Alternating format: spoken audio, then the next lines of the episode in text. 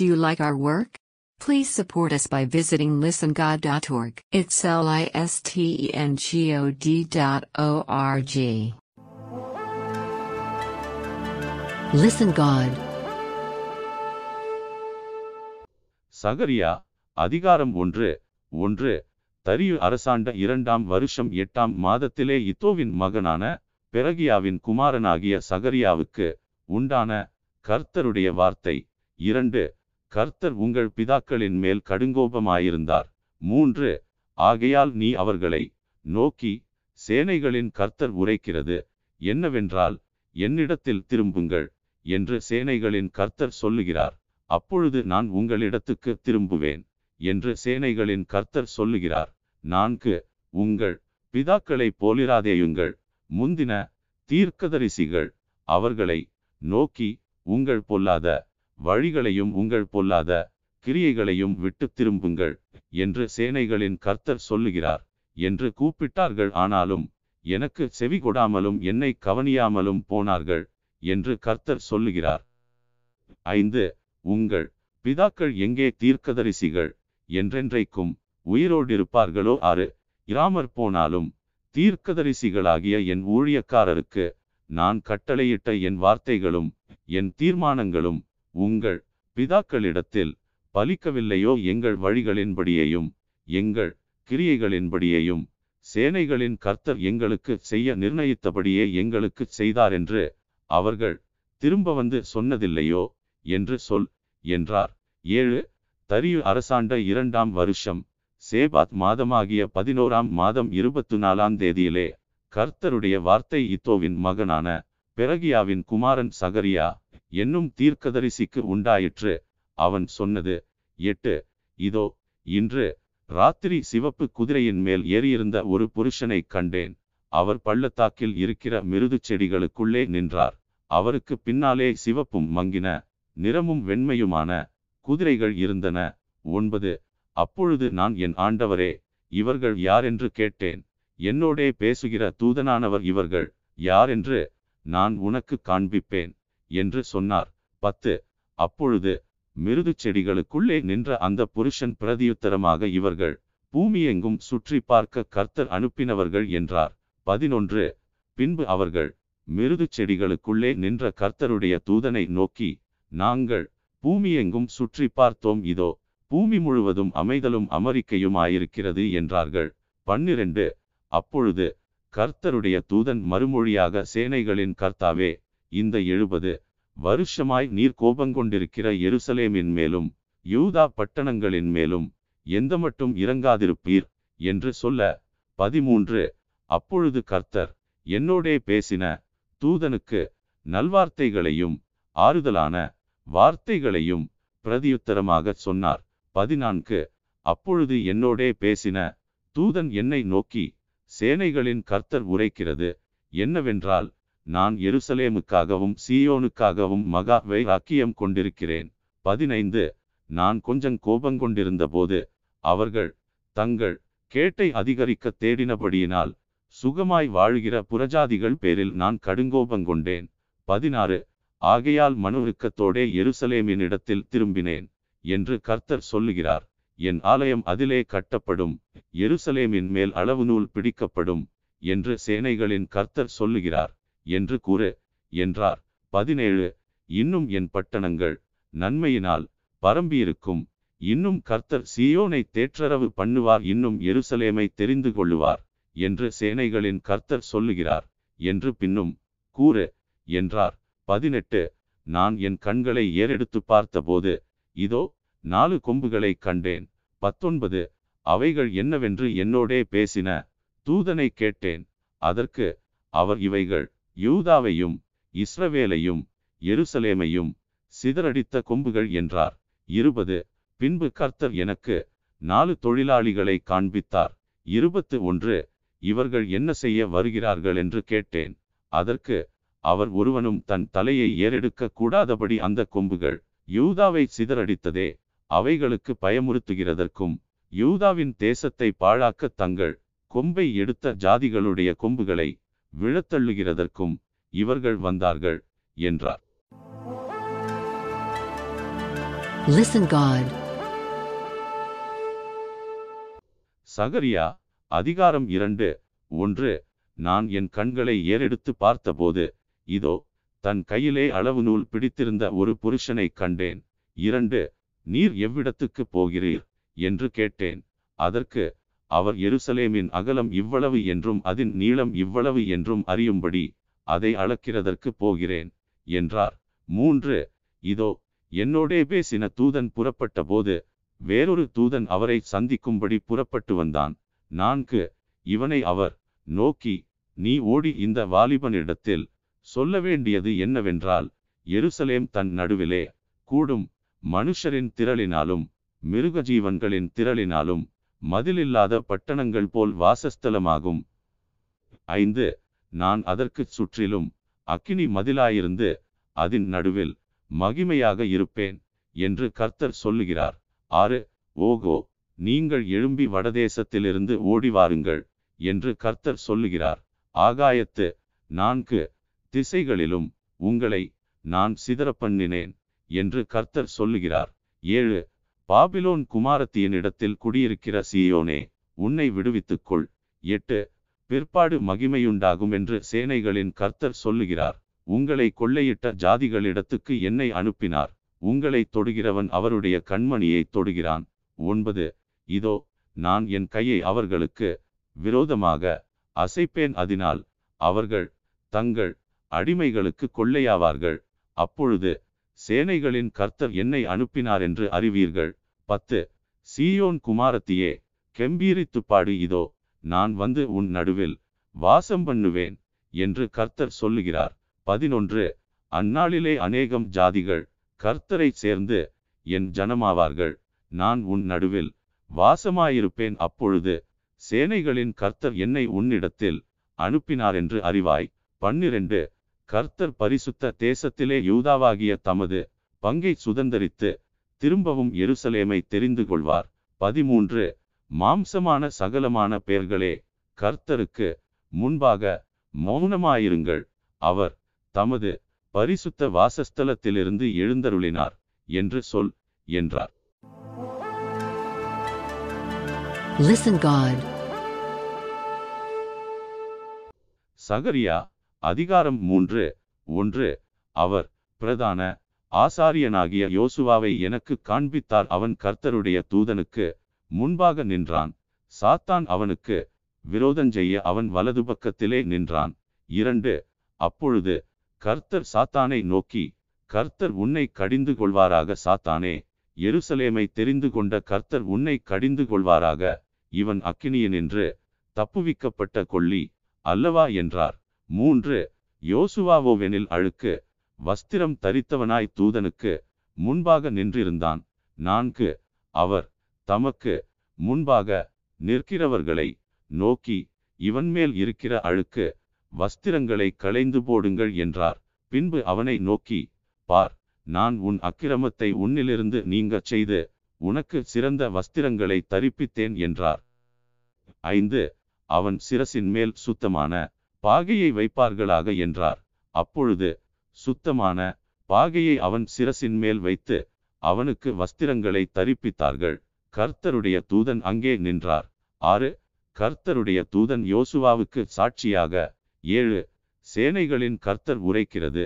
என்னவென்றால் நீ என் வழிகளில் நடந்து என் காவலை காத்தால் நீ என் ஆலயத்தில் நியாயம் விசாரிப்பாய் என் பிராகாரங்களையும் காவல்காப்பாய் இங்கே நிற்கிறவர்களுக்குள்ளே உலாவுகிறதற்கு இடம் நான் உனக்கு கட்டளையிடுவேன்.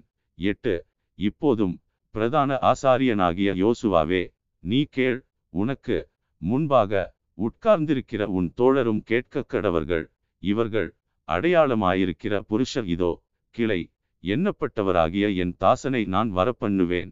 ஒன்பது இதோ நான் யோசுவாவுக்கு முன்பாக வைத்த கல் இந்த ஒரே கல்லின் மேல் ஏழு கண்களும் வைக்கப்பட்டிருக்கிறது இதோ நான் அதன் சித்திரவேலையை நிறைவேற்றி இந்த தேசத்தில் அக்கிரமத்தை ஒரே நாளிலே நீக்கி போடுவேன் என்று சேனைகளின் கர்த்தர் சொல்லுகிறார் பத்து அந்நாளிலே நீங்கள் ஒருவரையொருவர் திராட்சச் செடியின் கீழும் அத்திமரத்தின் கீழும் வரவழைப்பீர்கள் என்று சேனைகளின் கர்த்தர் சொல்லுகிறார் என்றார் Listen God. சகரியா அதிகாரம் நான்கு ஒன்று என்னோடே பேசின தூதன் திரும்பி வந்து நித்திரை பண்ணுகிற ஒருவனை எழுப்புவது போல் என்னை எழுப்பி இரண்டு நீ காண்கிறது என்னவென்று கேட்டார். அதற்கு நான் இதோ முழுவதும் பொன்னினால் செய்யப்பட்ட குத்துவிளக்கை காண்கிறேன். அதின் உச்சியில் அதின் கிண்ணமும் அதின் மேல் அதின் ஏழு அகல்களும் அதின் உச்சியில் இருக்கிற அகல்களுக்கு போகிற ஏழு குழாய்களும் இருக்கிறது. மூன்று அதின் அருகில் கிண்ணத்திற்கு வலதுபுறமாக ஒன்றும் அதற்கு இடதுபுறமாக ஒன்றும் ஆக இரண்டு ஒலிவமரங்கள் இருக்கிறது என்றேன். நான்கு நான் என்னோடே பேசின தூதனை நோக்கி ஆண்டவனே இவைகள் என்னவென்று கேட்டேன். ஐந்து என்னோடே பேசின தூதன் மறுமொழியாக இவைகள் இன்னதென்று உனக்கு தெரியாதா? என்றார். ஆண்டவனே எனக்கு தெரியாது என்றேன். ஆறு அப்பொழுது அவர் செருபாபேலுக்கு சொல்லப்படுகிற கர்த்தருடைய வார்த்தை என்னவென்றால் பலத்தினாலும் அல்ல பராக்கிரமத்தினாலும் அல்ல என்னுடைய ஆவியினாலேயே ஆகும் என்று சேனைகளின் கர்த்தர் சொல்லுகிறார். ஏழு பெரிய பர்வதமே நீ எம்மாத்திரம் செருபாபேலுக்கு முன்பாக நீ சமபூமியாவாய் தலைக்கல்லை அவன் கொண்டு வருவான் அதற்கு கிருபையுண்டாவதாக கிருபையுண்டாவதாக என்று ஆர்ப்பரிப்பார்கள் என்றார். எட்டு பின்னும் கர்த்தருடைய வார்த்தை எனக்கு உண்டாகி அவர் ஒன்பது செருபாபேலின் கைகள் இந்த ஆலயத்துக்கு அஸ்திபாரம் போட்டது அவன் கைகளே இதை முடித்து தீர்க்கும். அதனால் சேனைகளின் கர்த்தர் என்னை உங்களிடத்திற்கு அனுப்பினார் என்று அறிவாய். பத்து. அற்பமான ஆரம்பத்தின் நாளை யார் அசட்டை பண்ணலாம்? பூமியெங்கும் சுற்றி பார்க்கிறவைகளாகிய கர்த்தருடைய ஏழு கண்களும் செருபாபேலின் கையில் இருக்கிற தூக்குநூலை சந்தோஷமாய் பார்க்கிறது என்றார். பதினொன்று. பின்பு நான் அவரை நோக்கி குத்துவிளக்குக்கு வலதுபுறமாகவும் அதற்கு இடதுபுறமாகவும் இருக்கிற இந்த இரண்டு ஒளிவமரங்கள் என்னவென்று கேட்டேன். பன்னிரண்டு. மறுபடியும் நான் அவரை நோக்கி இரண்டு. பொற்குழாய்களின் வழியாய் தொங்கி பொன்னிறமான எண்ணெயை தங்களிலிருந்து இறங்க பண்ணுகிறவைகளாகிய ஒலிவமரங்களின் இரண்டு கிளைகள் என்னவென்று கேட்டேன். பதிமூன்று. அதற்கு அவர் இவைகள் இன்னதென்று உனக்கு தெரியாதா? என்றார். ஆண்டவனே எனக்கு தெரியாது என்றேன் பதினான்கு அப்பொழுது அவர் இவைகள் இரண்டும் சர்வலோகத்துக்கும் ஆண்டவராயிருக்கிறவரின் சமூகத்தில் நிற்கிற அபிஷேகம் பெற்றவர்கள் என்றார் Are you parent? Your kids are awesome. We see listening will improve the imagination. That is why we prepared a lot of audio stories for them. Please visit listengod.org. It's L I S T E N G O D dot O R G. Listen God. சகரியா அதிகாரம் ஐந்து ஒன்று நான் திரும்பவும் என் கண்களை ஏறெடுத்து பார்க்கையில் இதோ பறக்கிற ஒரு புஸ்தகச் சுருளை கண்டேன் இரண்டு தூதன் நீ காண்கிறது என்னவென்று கேட்டார் பறக்கிற ஒரு புஸ்தகச் சுருளை காண்கிறேன் அதன் நீளம் இருபது முழமும் அதன் அகலம் பத்து முழமுமாயிருக்கிறது என்றேன். மூன்று அப்பொழுது அவர் இது பூமியின் மீதெங்கும் புறப்பட்டு போகிற சாபம் எந்த திருடனும் அதன் ஒரு புறத்தில் இருக்கிறதின்படியே அழிக்கப்பட்டு போவான் ஆணையிடுகிற எவனும் அதன் மறுபுறத்தில் இருக்கிறதின்படியே அழிக்கப்பட்டு போவான். நான்கு அது திருடன் வீட்டிலும் என் நாமத்தை கொண்டு பொய்யானையிடுகிறவன் வீட்டிலும் வந்து அவனவன் வீட்டின் நடுவிலே தங்கி அதை அதன் மரங்களோடும் அதன் கல்லுகளோடுங்கூட நிர்மூலமாக்கும்படி அதை புறப்பட்டு போக பண்ணுவேன் என்று சேனைகளின் கர்த்தர் சொல்லுகிறார் என்றார். ஐந்து பின்பு என்னோடே பேசின தூதன் வெளியே வந்து என்னை நோக்கி நீ உன் கண்களை ஏறெடுத்து புறப்பட்டு வருகிறதை என்னவென்று பார் என்றார். ஆறு அது என்னவென்று கேட்டேன் அதற்கு அவர் அது புறப்பட்டு வருகிறதாகிய ஒரு மரக்கால் என்றார். பின்னும் அவர் பூமியெங்கும் இதுதான் அவர்களுடைய கண்ணோக்கம் என்றார். ஏழு இதோ ஒரு தாளந்து நிறையான ஈயமூடி தூக்கி வரப்பட்டது. மரக்காலின் நடுவிலே ஒரு ஸ்திரீ உட்கார்ந்திருந்தாள். எட்டு அப்பொழுது அவர் இவள் அக்கிரமக்காரி என்று சொல்லி அவளை மரக்காலுக்குள்ளே தள்ளி ஈயக்கட்டியை அதன் வாயிலே போட்டார். ஒன்பது அப்பொழுது நான் என் கண்களை ஏறெடுத்து இதோ புறப்பட்டு வருகிற இரண்டு ஸ்திரீகளைக் கண்டேன். அவர்களுக்கு நாரையின் செட்டைகளுக்கொத்த செட்டைகள் இருந்தது. அவர்கள் செட்டைகளில் காற்றிருந்தது. இவர்கள் மரக்காலை பூமிக்கும் வானத்துக்கும் நடுவாய் தூக்கி கொண்டு போனார்கள். பத்து நான் என்னோடே பேசின தூதனை நோக்கி இவர்கள் மரக்காலை எங்கே கொண்டு போகிறார்கள் என்று கேட்டேன். பதினொன்று அதற்கு அவர் சினையார் தேசத்திலே அதற்கு ஒரு வீட்டை கட்டும்படிக்கு அதை கொண்டு போகிறார்கள். அங்கே அது ஸ்தாபிக்கப்பட்டு தன் நிலையிலே வைக்கப்படும் என்றார்.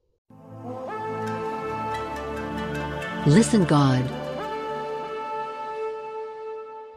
சகரியா அதிகாரம் ஆறு ஒன்று நான் திரும்பவும் என் கண்களை ஏறெடுத்து இதோ இரண்டு பர்வதங்களின் நடுவாக புறப்பட்டு வருகிற நாலு இரதங்களைக் கண்டேன்.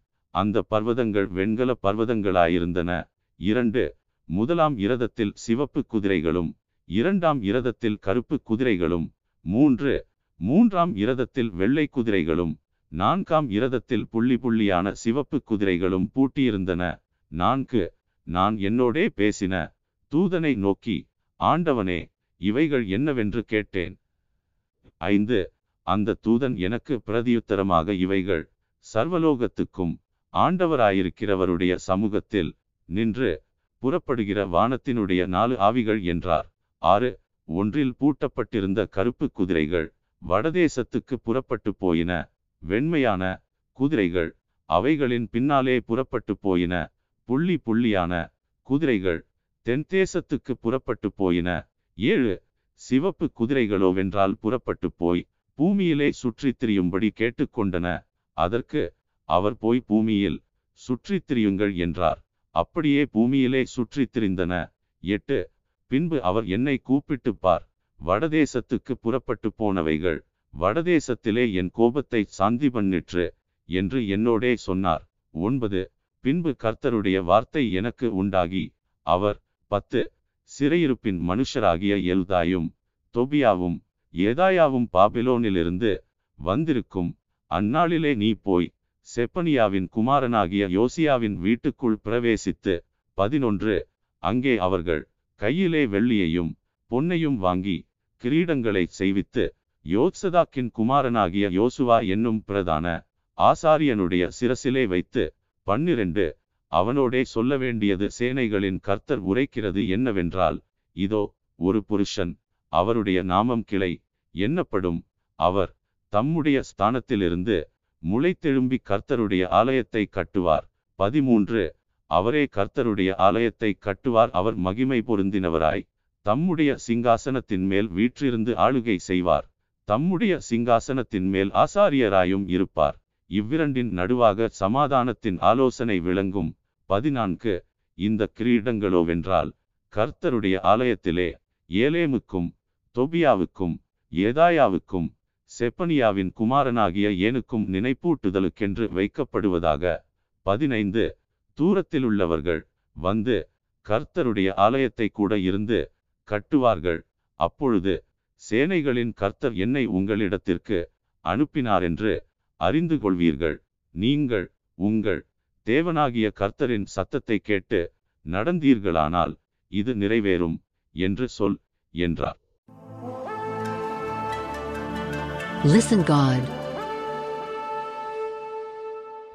சகரியா அதிகாரம் ஏழு ஒன்று தரியு ராஜா அரசாண்ட நாலாம் வருஷம் கிஸ்லே என்னும் ஒன்பதாம் மாதம் நாலாம் தேதியிலே சகரியாவுக்கு கர்த்தருடைய வார்த்தை உண்டாயிற்று. இரண்டு கர்த்தருடைய சமூகத்தில் விண்ணப்பம் பண்ணவும். மூன்று நாங்கள் இத்தனை வருஷம் வரையிலே செய்தது போல ஐந்தாம் மாதத்திலே அழுது ஒடுக்கத்தில் இருக்க வேண்டுமோ? என்று சேனைகளுடைய கர்த்தரின் ஆலயத்தில் இருக்கும் ஆசாரியரிடத்திலும் தீர்க்கதரிசிகளிடத்திலும் கேட்கவும் சரேத் சேரும் அவனுடைய மனுஷரும் தேவனுடைய ஆலயத்துக்கு அனுப்பப்பட்டார்கள். நான்கு அப்பொழுது சேனைகளுடைய கர்த்தரின் வார்த்தை எனக்கு உண்டாகி அவர் ஐந்து நீ தேசத்தின் எல்லா ஜனத்தோடும் ஆசாரியர்களோடும் சொல்ல வேண்டியது என்னவென்றால் நீங்கள் இந்த எழுபது வருஷமாக ஐந்தாம் மாதத்திலும் ஏழாம் மாதத்திலும் உபவாசம் பண்ணி துக்கங்கொண்டாடின போது நீங்கள் எனக்கென்றுதானா உபவாசம் பண்ணினீர்கள்? ஆறு நீங்கள் புசிக்கிற போதும் குடிக்கிற போதும் உங்களுக்கென்றல்லவா புசிக்கிறீர்கள்?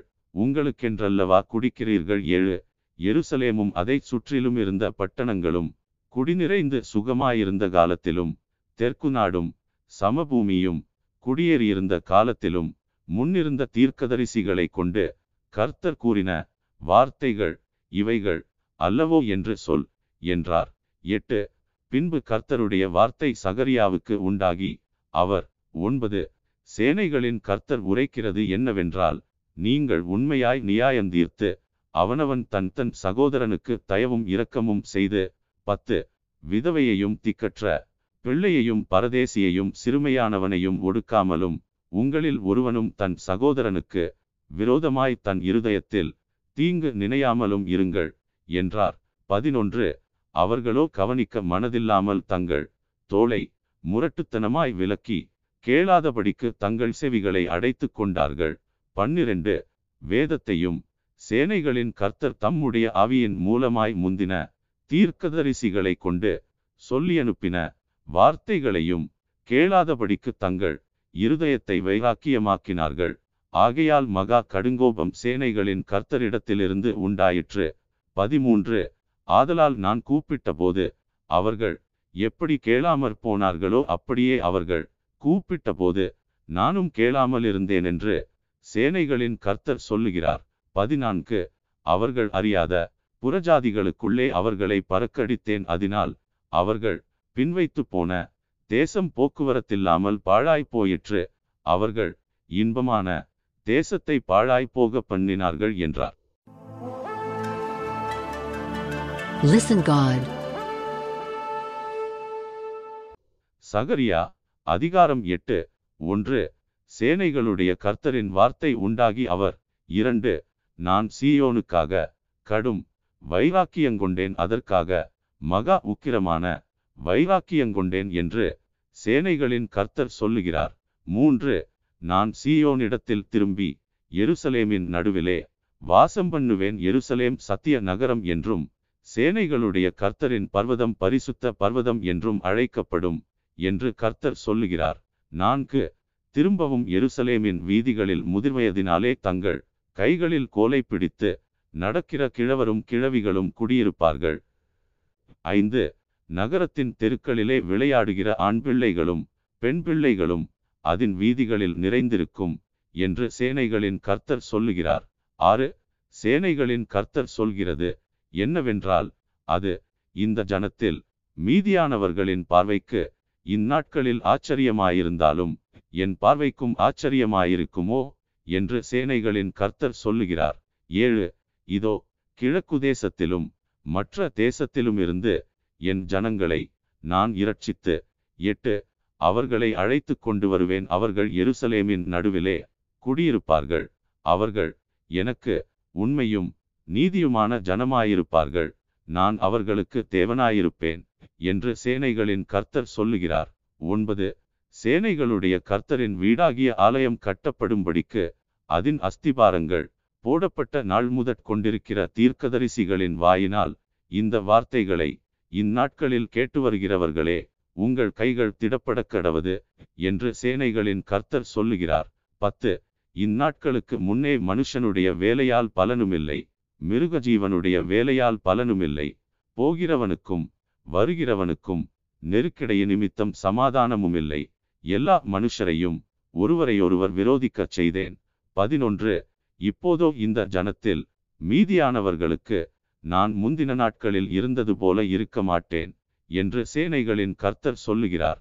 பன்னிரண்டு விதைப்பு சமாதானமுள்ளதாயிருக்கும்.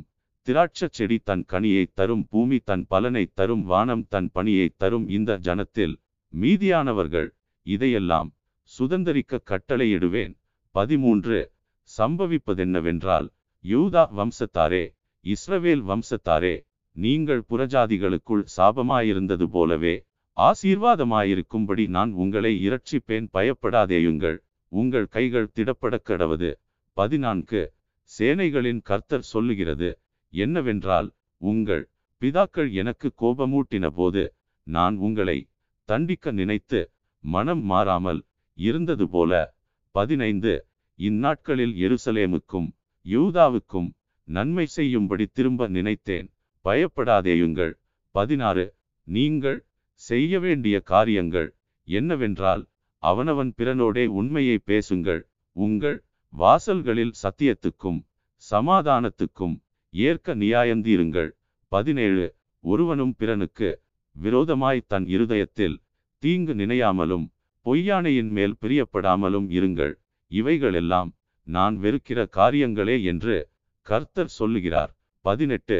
சேனைகளுடைய கர்த்தரின் வார்த்தை எனக்கு உண்டாகி அவர் பத்தொன்பது நாலாம் மாதத்தின் உபவாசமும் ஐந்தாம் மாதத்தின் உபவாசமும் ஏழாம் மாதத்தின் உபவாசமும் பத்தாம் மாதத்தின் உபவாசமும் யூதா வம்சத்தாருக்கு மகிழ்ச்சியாகவும் சந்தோஷமாகவும் நல்ல பண்டிகைகளாகவும் மாறிப்போகும். ஆகையால் சத்தியத்தையும் சமாதானத்தையும் சிநேகியுங்கள் என்று சேனைகளின் கர்த்தர் சொல்லுகிறார். இருபது இன்னும் ஜனங்களும் அநேகம் பட்டணங்களின் குடிகளும் வருவார்கள். என்று சேனைகளின் கர்த்தர் சொல்லுகிறார். இருபத்து ஒன்று ஒரு பட்டணத்தின் குடிகள் மறுபட்டணத்தின் குடிகளிடத்தில் போய் நாம் கர்த்தருடைய சமூகத்தில் விண்ணப்பம் பண்ணவும் சேனைகளின் கர்த்தரை தேடவும் தீவிரித்து போவோம். வாருங்கள் நாங்களும் போவோம் என்று சொல்லுவார்கள். இருபத்து இரண்டு அநேக ஜனங்களும் பலத்த ஜாதிகளும் எருசலேமிலே சேனைகளின் கர்த்தரை தேடவும் கர்த்தருடைய சமூகத்தில் விண்ணப்பம் பண்ணவும் வருவார்கள். இருபத்து மூன்று அந்நாட்களில் பலவித பாஷைக்காரராகிய புறஜாதியாரில் பத்து மனுஷர் ஒரு யூதனுடைய வஸ்திர தொங்கலை பிடித்து கொண்டு தேவன் உங்களோடே இருக்கிறார் என்று கேள்விப்பட்டோம் ஆகையால் உங்களோடே கூட போவோம் என்று சொல்லி அவனை பற்றி கொள்வார்கள் என்று சேனைகளின் கர்த்தர் சொல்லுகிறார் என்றார் Listen God. சகரியா அதிகாரம் ஒன்பது ஒன்று ஆதிராக் தேசத்துக்கு விரோதமானதும் தமஸ்குவின் மேல் வந்து தங்குவதுமான கர்த்தருடைய வார்த்தையாகிய பாரம் மனுஷரின் கண்களும் இஸ்ரவேலுடைய சகல கோத்திரங்களின் கண்களும் கர்த்தரை நோக்கிக் கொண்டிருக்கும். இரண்டு ஆமாத்தும் மிகவும் ஞானமுள்ள தீருவும் சீதோனும் அதன் எல்லைக்குள்ளாயிருக்கும். மூன்று தீரு தனக்கு அரணை கட்டி தூளை போல் வெள்ளியையும் வீதிகளின் சேற்றை போல் பசும்பொன்னையும் சேர்த்து வைத்தது. நான்கு இதோ ஆண்டவர் அதை தள்ளிவிட்டு சமுத்திரத்தில் அதின்பலத்தை முறித்து போடுவார் அது அக்கினிக்கு இரையாகும். ஐந்து அஸ்கலோன் அதைக் கண்டு பயப்படும் காசாவும் அதைக் கண்டு மிகவும் துக்கிக்கும். எக்ரோனும் தன் நம்பிக்கை அற்றுப்போனபடியால் மிகவும் பிரலாபிக்கும். காசாவில் ராஜா அழிந்து போவான் அஸ்கலோன் குடியற்றிருக்கும். ஆறு அஸ்தோத்தில் வேசிப்பிள்ளைகள் வாசம் பண்ணுவார்கள். நான் பெலிஸ்தரின் கர்வத்தை அழிப்பேன். ஏழு அவனுடைய இரத்தத்தை அவன் வாயிலிருந்தும் அவனுடைய அருவருப்புகளை அவன் பல்லுகளின் நடுவிலிருந்தும் நீக்கி போடுவேன். அவனோ நம்முடைய தேவனுக்கென்று மீதியாக வைக்கப்பட்டு யூதாவிலே பிரபுவைப் போல இருப்பான். எக்ரோன் எபூசியனைப் போல இருப்பான். எட்டு சேனையானது புறப்படும் போதும் திரும்பி வரும்போதும் என் ஆலயம் காக்கப்படும்படி அதைச் சுற்றிலும் பாளையம் போடுவேன். இனி ஒடுக்குகிறவன் அவர்களிடத்தில் கடந்து வருவதில்லை. அதை என் கண்களினாலே பார்த்து கொண்டிருக்கிறேன். ஒன்பது. சீயோன் குமாரத்தியே மிகவும் கலிகூறு எருசலேம் குமாரத்தியே கெம்பீரி இதோ உன் ராஜா உன்னிடத்தில் வருகிறார். அவர் நீதியுள்ளவரும் இரட்சிக்கிறவரும் தாழ்மையுள்ளவரும் கழுதையின் மேலும் கழுதை குட்டியாகிய மரியின் மேலும் ஏறி வருகிறவருமாயிருக்கிறார். பத்து. எப்ராயிமினின்று இரதங்களையும் எருசலேமினின்று குதிரைகளையும் அற்றுப்போக பண்ணுவேன். யுத்தவில்லும் இல்லாமற் போகும். அவர் ஜாதிகளுக்கு சமாதானம் கூறுவார். அவருடைய ஆளுகை ஒரு சமுத்திரம் தொடங்கி மறுசமுத்திரம் வரைக்கும் நதி தொடங்கி பூமியின் எல்லைகள் பரியந்தமும் செல்லும். பதினொன்று உனக்கு நான் செய்வதென்னவென்றால் தண்ணீரில்லாத குழியிலே அடைபட்டிருக்கிற உன்னுடையவர்களை நான் என் உடன்படிக்கையின் இரத்தத்தினாலே விடுதலை பண்ணுவேன். பன்னிரண்டு நம்பிக்கையுடைய சிறைகளே அரணுக்கு திரும்புங்கள். இரட்டிப்பான நன்மையை தருவேன். இன்றைக்கே தருவேன். பதிமூன்று நான் எனக்கென்று யூதாவை நானேற்றி எப்ராயிமிலே வில்லை நிரப்பி சீயோனே உன் புத்திரரை கிரேக்குதேச புத்திரருக்கு விரோதமாக எழுப்பி உன்னை பராக்கிரமசாலியின் பட்டயத்துக்கு ஒப்பாக்குவேன். பதினான்கு. அவர்கள் பட்சத்தில் கர்த்தர் காணப்படுவார் அவருடைய அம்பு மின்னலைப் போல புறப்படும். கர்த்தராகிய ஆண்டவர் எக்காலம் ஊதி தென் திசை சுழல்காற்றுகளோடே நடந்து வருவார். பதினைந்து. சேனைகளின் கர்த்தர் அவர்களை காப்பாற்றுவார். அவர்கள் பட்சித்து கவன்கற்களால் கீழ்ப்படுத்திக் கொள்வார்கள். அவர்கள் குடித்து கழிப்பினால் ஆரவாரிப்பார்கள். பானபாத்திரங்கள் போலவும் பலிபீடத்தின் கோடிகளைப் போலவும் நிறைந்திருப்பார்கள். பதினாறு. அந்நாளில் அவர்களுடைய தேவனாகிய கர்த்தர் தம்முடைய ஜனமான மந்தையாகிய அவர்களை இரட்சிப்பார் அவர்கள். அவருடைய தேசத்தில் ஏற்றப்பட்ட கொடிகளின் கிரீடத்தில் பதிந்திருப்பார்கள். பதினேழு. அவருடைய காருண்யம் எத்தனை பெரியது? அவருடைய சௌந்தரியம் எத்தனை பெரியது. தானியம் வாலிபரையும் புது திராட்சரசம் கன்னிகைகளையும் வளர்க்கும். Listen God. சகரியா அதிகாரம் பத்து ஒன்று பின்மாறி காலத்து மழையை கர்த்தரிடத்தில் வேண்டிக் கொள்ளுங்கள். அப்பொழுது கர்த்தர் மின்னல்களை உண்டாக்கி வயல்வெளியில் அவரவருக்கு பயிருண்டாக அவர்களுக்கு மழையை கட்டளையிடுவார். இரண்டு சுரூபங்கள் அபத்தமானதை சொல்லிற்று. குறி சொல்லுகிறவர்கள் பொய்யை தரிசித்தார்கள். சொரூபக்காரர் வீணானதை சொல்லி வியர்த்தமாக தேற்றரவு பண்ணினார்கள். ஆகையால் ஜனங்கள் ஆடுகளைப் போலச் சிதறி மேய்ப்பனில்லாததினால் சிறுமைப்பட்டார்கள். மூன்று மேய்ப்பருக்கு விரோதமாக என் கோபம் மூண்டது. கடாக்களை தண்டித்தேன். சேனைகளின் கர்த்தர் யூதா வம்சத்தாராகிய தமது மந்தையை விசாரித்து அவர்களை யுத்தத்திலே தமது சிறந்த குதிரையாக நிறுத்துவார். நான்கு அவர்களிலிருந்து கோடிக்கல்லும் அவர்களிலிருந்து கூடாரமுளையும் அவர்களிலிருந்து யுத்தவில்லும் வரும் அவர்களிலிருந்து ஆளுகிற யாவரும் ஏகமாய் புறப்படுவார்கள். ஐந்து அவர்கள் யுத்தத்திலே தங்கள் சத்துருக்களை வீதிகளின் சேற்றில் மிதிக்கிற பராக்கிரமசாலிகளைப் போல இருந்து யுத்தம் பண்ணுவார்கள்.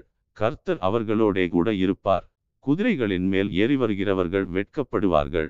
ஆறு நான் யூதா வம்சத்தாரை பலப்பப்படுத்தி யோசேப்பு வம்சத்தாரை இரட்சித்து அவர்களை திரும்ப நிலைக்க பண்ணுவேன். நான் அவர்களுக்கு இறங்கினேன் அவர்கள் என்னால் ஒரு காலும் தள்ளிவிடப்படாதவர்களைப் போல் இருப்பார்கள்.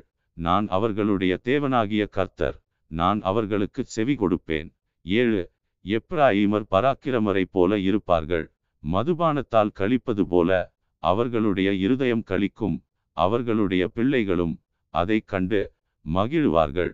அவர்கள் இருதயம் கர்த்தருக்குள் கலிகூறும் எட்டு நான் அவர்களை பார்த்து பயில் போட்டு அவர்களை கூட்டிக் கொள்ளுவேன் அவர்களை மீட்டுக் கொண்டேன். அவர்கள் பெருகியிருந்தது போல பெருகிப் போவார்கள். ஒன்பது நான் அவர்களை ஜனங்களுக்குள்ளே இறைத்த பின்பு அவர்கள் தூரதேசங்களிலே என்னை நினைத்து தங்கள் பிள்ளைகளோடுங்கூட பிழைத்து திரும்புவார்கள். பத்து நான் அவர்களை எகிப்து தேசத்திலிருந்து திரும்பி வரப்பண்ணி அவர்களை அசீரியாவிலிருந்து கூட்டிக் கொண்டு அவர்களை கீழேயா தேசத்துக்கும் லீபனோனுக்கும் வரப்பண்ணுவேன். அவர்களுக்கு இடம் போதாமற் போகும்.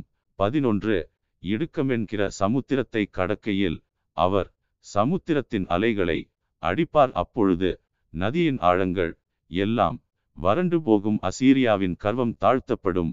எகிப்தின் கொடுங்கோல் விலகி போகும். பன்னிரண்டு நான் அவர்களை கர்த்தருக்குள் பலப்படுத்துவேன் அவர்கள் அவருடைய நாமத்திலே நடந்து கொள்ளுவார்கள் என்று கர்த்தர் சொல்லுகிறார். Listen God. சகரியா அதிகாரம் பதினொன்று ஒன்று லீபனோனே அக்கினி உன் கேதுருமரங்களை பட்சிக்கும்படி உன் வாசல்களை திற. இரண்டு தேவதாரு விருட்சங்களே புலம்புங்கள் கேதுருமரங்கள் விழுந்ததே பிரபலமானவைகள் பாழாக்கப்பட்டன. பாசானின் கர்வாலி மரங்களே புலம்புங்கள் அரணுள்ள சோலை கீழே தள்ளப்பட்டது. மூன்று மேய்ப்பர்களின் மகிமை அழிந்து போனபடியால் அவர்கள் அலறுகிற சத்தம் கேட்கப்படுகிறது. யோர்தானின் பெருமை அழிந்து போனபடியால் பாலசிங்கங்கள் கர்ச்சிக்கிற சத்தம் கேட்கப்படுகிறது. நான்கு என் தேவனாகிய கர்த்தர் சொல்லுகிறது என்னவென்றால் கொலையுண்கிற ஆடுகளை மேய்க்க கடவாய். ஐந்து அவைகளை உடையவர்கள். அவைகளை கொன்று போட்டு தங்களுக்கு குற்றமில்லை என்று எண்ணுகிறார்கள். அவைகளை விற்கிறவர்கள். கர்த்தருக்கு ஸ்தோத்திரம். நாங்கள் ஐசுவரியமுள்ளவர்களானோம் என்கிறார்கள். அவைகளை மேய்க்கிறவர்கள். அவைகள் மேல் இரக்கம் வைக்கிறதில்லை. ஆறு நான் இனி தேசத்து குடிகளின் மேல் இரக்கம் வையாமல் மனுஷரில் யாவரையும் அவனவனுடைய அயலான் கையிலும் அவனவனுடைய ராஜாவின் கையிலும் அகப்பட பண்ணுவேன் அவர்கள் தேசத்தை அழித்தும் நான் இவர்களை அவர்கள் கைக்கு தப்புவிப்பதில்லை என்று கர்த்தர் சொல்லுகிறார். ஏழு கொலையுண்கிற மந்தையாகிய சிறுமைப்பட்ட உங்களை நான் மேய்ப்பேன். நான் இரண்டு கோல்களை எடுத்து ஒன்றிற்கு அணுக்கிரகம் என்றும் ஒன்றிற்கு நிக்கிரகம் என்றும் பேரிட்டு மந்தையை மேய்த்து எட்டு ஒரே மாதத்திலே மூன்று மேய்ப்பரையும் அதம்பண்ணினேன். என் ஆத்துமா அவர்களை அரோசித்தது. அவர்கள் ஆத்துமா என்னையும் வெறுத்தது. ஒன்பது இனி நான் உங்களை மேய்ப்பதில்லை. சாகிறது சாகட்டும் அதமாகிறது அதமாகட்டும் மீதியானவைகளோவென்றால் ஒன்றின் மாம்சத்தை ஒன்று தின்னக்கடவது என்று நான் சொல்லி பத்து அனுக்கிரகம் எண்ணப்பட்ட என் கோலை எடுத்து நான் அந்த ஜனங்கள் எல்லாரோடும் பண்ணியிருந்த என் உடன்படிக்கை அற்றுப்போகும்படிக்கு அதை முறித்து போட்டேன். பதினொன்று அந்நாளிலே அது அற்றுப்போயிற்று அப்படியே மந்தையில் எனக்கு காத்திருந்த சிறுமைப்பட்டவைகள் அது கர்த்தருடைய வார்த்தை என்று அறிந்து கொண்டன. பன்னிரண்டு உங்கள் பார்வைக்கு நன்றாய்க் கண்டால் என் கூலியை தாருங்கள் இல்லாவிட்டால் இருக்கட்டும் என்று அவர்களோடே சொன்னேன். அப்பொழுது எனக்கு கூலியாக முப்பது வெள்ளிக்காசை நிறுத்தார்கள். பதிமூன்று கர்த்தர் என்னை நோக்கி அதை குயவனிடத்தில் எரிந்துவிடு என்றார். இதுவே நான் அவர்களால் மதிக்கப்பட்ட மேன்மையான மதிப்பு நான் அந்த முப்பது.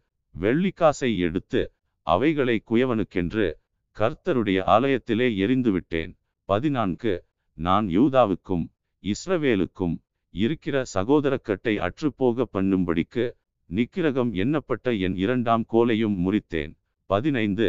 கர்த்தர் என்னை நோக்கி நீ மதியற்ற ஒரு மேய்ப்பனுடைய ஆயுதங்களை இன்னும் எடுத்துக்கொள். பதினாறு. இதோ நான் தேசத்திலே ஒரு மேய்ப்பனை எழும்ப பண்ணுவேன் அவன் அதமாகிறவைகளை பராமரிக்காமலும் சிதறுண்டதை தேடாமலும் நொறுங்குண்டதை குணமாக்காமலும் இழைத்திருக்கிறதை ஆதரிக்காமலும் கொழுத்ததின் மாம்சத்தை தின்று அவைகளுடைய குழம்புகளை உடைத்து போடுவான்.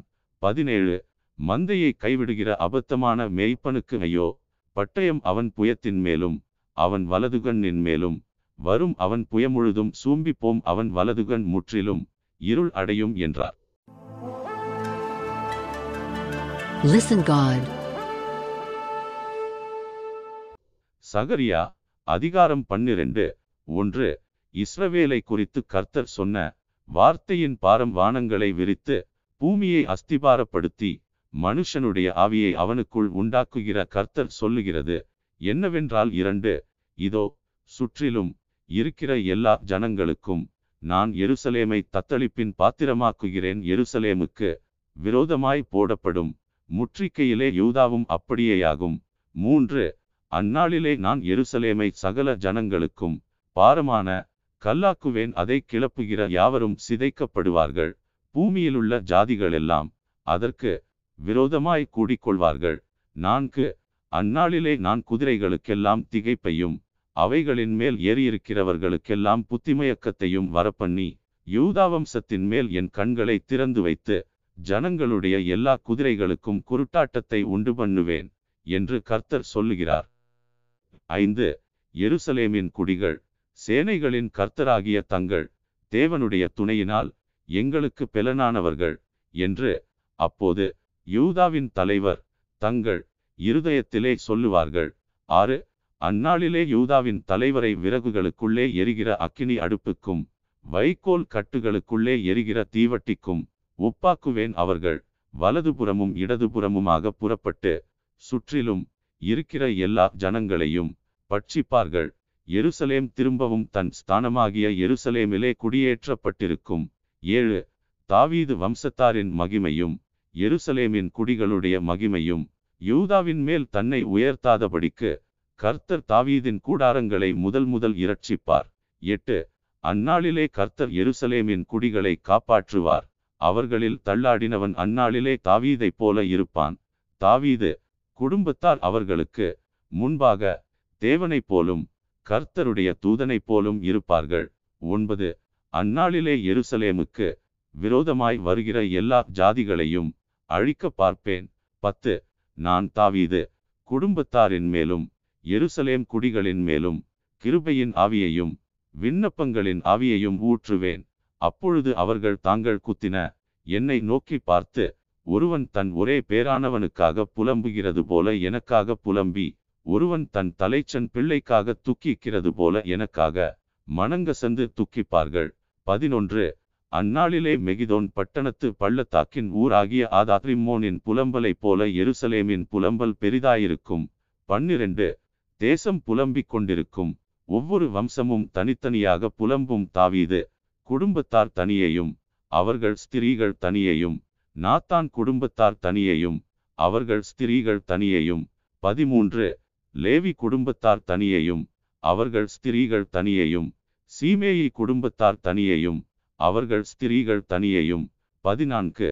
மற்றுமுண்டான சகல குடும்பங்களிலும் ஒவ்வொரு குடும்பத்தின் மனுஷர் தனித்தனியையும் அவர்களுடைய ஸ்திரீகள் தனித்தனியையும் புலம்புவார்கள். Listen God. சகரியா அதிகாரம் பதிமூன்று ஒன்று அந்நாளிலே பாவத்தையும் அழுக்கையும் நீக்க தாவீதின் குடும்பத்தாருக்கும் எருசலேமின் குடிகளுக்கும் திறக்கப்பட்ட ஒரு ஊற்று உண்டாயிருக்கும் இரண்டு அந்நாளிலே நான் விக்கிரகங்களின் பேரும் தேசத்திலிராதபடிக்கு அழிப்பேன் அவைகள் இனி நினைக்கப்படுவதில்லை தரிசனம் சொல்லுகிறவர்களையும் அசுத்த ஆவியையும் தேசத்திலிருந்து போய்விடவும் பண்ணுவேன் என்று சேனைகளின் கர்த்தர் சொல்லுகிறார். மூன்று இனி ஒருவன் தரிசனம் சொன்னால் அவனை பெற்ற அவன் தகப்பனும் அவன் தாயும் அவனை நோக்கி நீ கர்த்தருடைய நாமத்தை கொண்டு பொய் பேசுகிறபடியால் நீ உயிரோடிருக்கப்படாது என்று சொல்லி அவனை பெற்ற அவன் தகப்பனும் அவன் தாயும் அவன் தரிசனம் சொல்லும்போது அவனை குத்தி போடுவார்கள். நான்கு அந்நாளிலே தரிசனம் சொல்லுகிற அவனவன் தான் சொன்ன தரிசனத்தினால் வெட்கப்பட்டு பொய் சொல்லும்படிக்கு இனி மயிர் போர்வையை போர்த்து கொள்ளாமல். ஐந்து நான் தரிசனம் சொல்லுகிறவன் அல்ல நான் நிலத்தை பயிரிடுகிறவன் என் சிறுவயது முதல் ஒருவன் என்னை வேலை கொண்டான் என்பான். ஆறு அப்பொழுது ஒருவன் அவனை நோக்கி உன் கைகளில் இருக்கிற இந்த வடுக்கள் ஏதென்று கேட்டால் என் சிநேகிதரின் வீட்டிலே காயப்பட்டதினால் உண்டானவைகள் என்பான். ஏழு பட்டயமே என் மேய்ப்பன் மேலும் என் தோழனாகிய புருஷன் மேலும் எழும்பு என்று சேனைகளின் கர்த்தர் சொல்லுகிறார். மேய்ப்பனை வெட்டுவேன் அப்பொழுது ஆடுகள் சிதறிப்போகும் ஆனாலும் என் கரத்தை சிறுவர் மேல் திரும்ப வைப்பேன். எட்டு தேசமெங்கும் சம்பவிக்கும் காரியம் என்னவென்றால் அதில் இருக்கிற இரண்டு பங்கு மனுஷர் சங்கரிக்கப்பட்டு மாண்டு போவார்கள். மூன்றாம் பங்கோ அதில் மீதியாயிருக்கும். ஒன்பது அந்த மூன்றாம் பங்கை நான் அக்கினிக்குட்பட பண்ணி வெள்ளியை உருக்குகிறது போல அவர்களை உருக்கி பொன்னை புடமிடுகிறது போல அவர்களை புடமிடுவேன் அவர்கள் என் நாமத்தை தொழுது கொள்வார்கள் நான் அவர்கள் விண்ணப்பத்தை கேட்பேன் இது என் ஜனமென்று நான் சொல்லுவேன் கர்த்தர் என் தேவன் என்று அவர்கள் சொல்லுவார்கள் Listen God. சகரியா அதிகாரம் பதினான்கு ஒன்று இதோ கர்த்தருடைய நாள் வருகிறது. உன்னில் கொள்ளையானது உன் நடுவிலே பங்கிடப்படும்.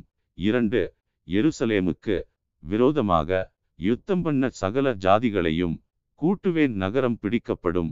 வீடுகள் கொள்ளையாகும் ஸ்திரீகள் அவமானப்படுவார்கள். நகரத்தாரில் பாதி மனுஷர் சிறைப்பட்டு போவார்கள்.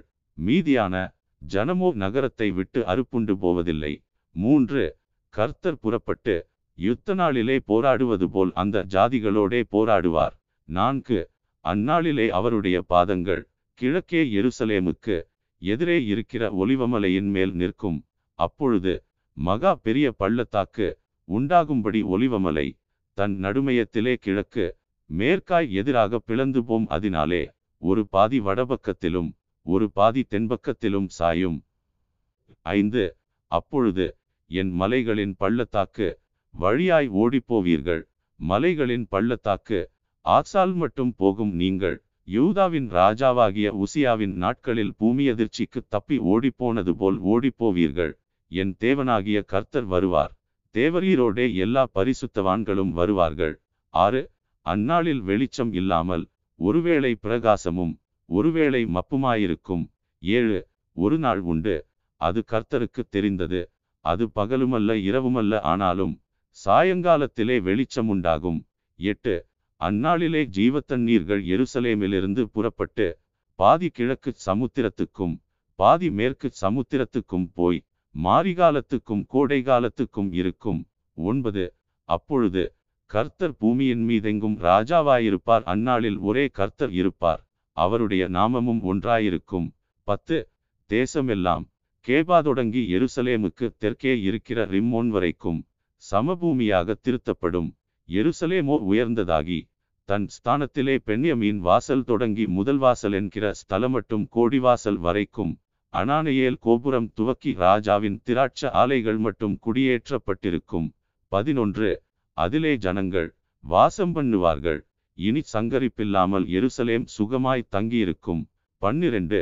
எருசலேமுக்கு விரோதமாக யுத்தம் பண்ணின எல்லா ஜனங்களையும் கர்த்தர் வாதிக்கும்.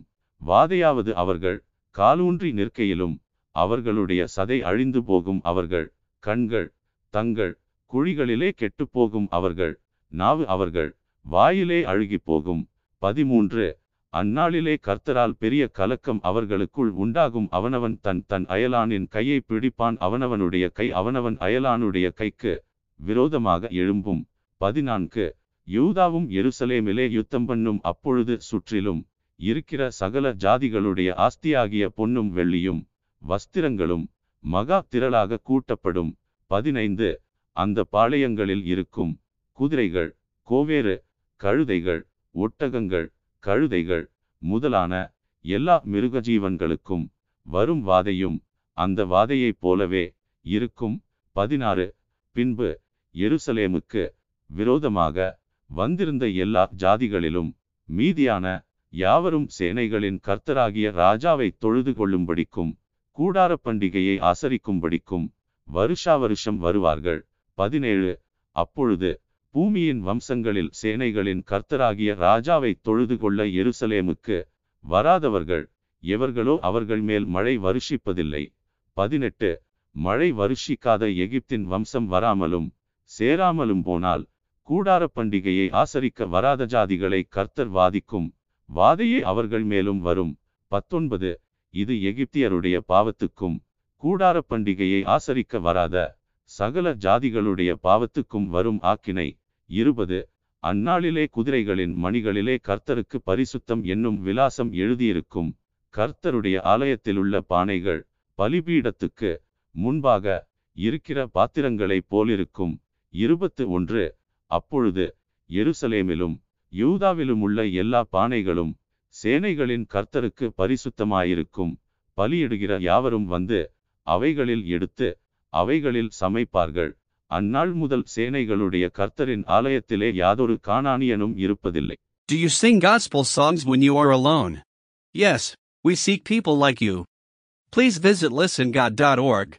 It's L I S T E N G O D dot O R G.